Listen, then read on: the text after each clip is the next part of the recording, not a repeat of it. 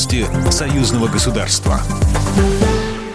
Здравствуйте, в студии Екатерина Шевцова. Бренд, сделанный в Беларуси, стал синонимом качества. Об этом заявил премьер-министр Беларуси Роман Головченко на открытии Белорусского продуктового форума. Он проходит в Санкт-Петербурге. Его основная цель – наладить прямой контакт ритейлеров и рестораторов города с производителями и сократить логистические цепочки. Санкт-Петербург – одно из ключевых направлений поставок белорусского продовольствия. Роман Головченко, премьер-министр Республики Беларусь.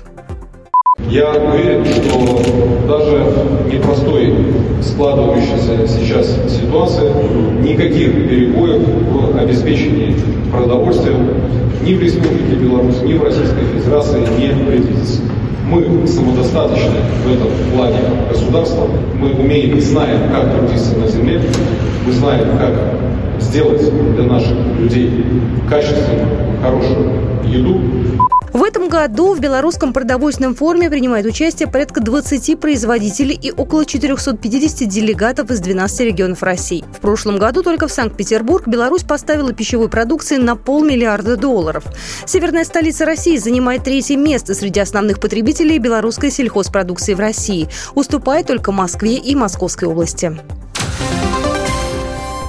Десять соглашений между вузами двух стран планируется подписать на девятом форуме регионов Беларуси и России, который пройдет в июне в Гродно. Об этом сообщил член комиссии парламентского собрания по социальной и молодежной политике, науке, культуре и гуманитарным вопросам Виктор Лискович, пишет Белта.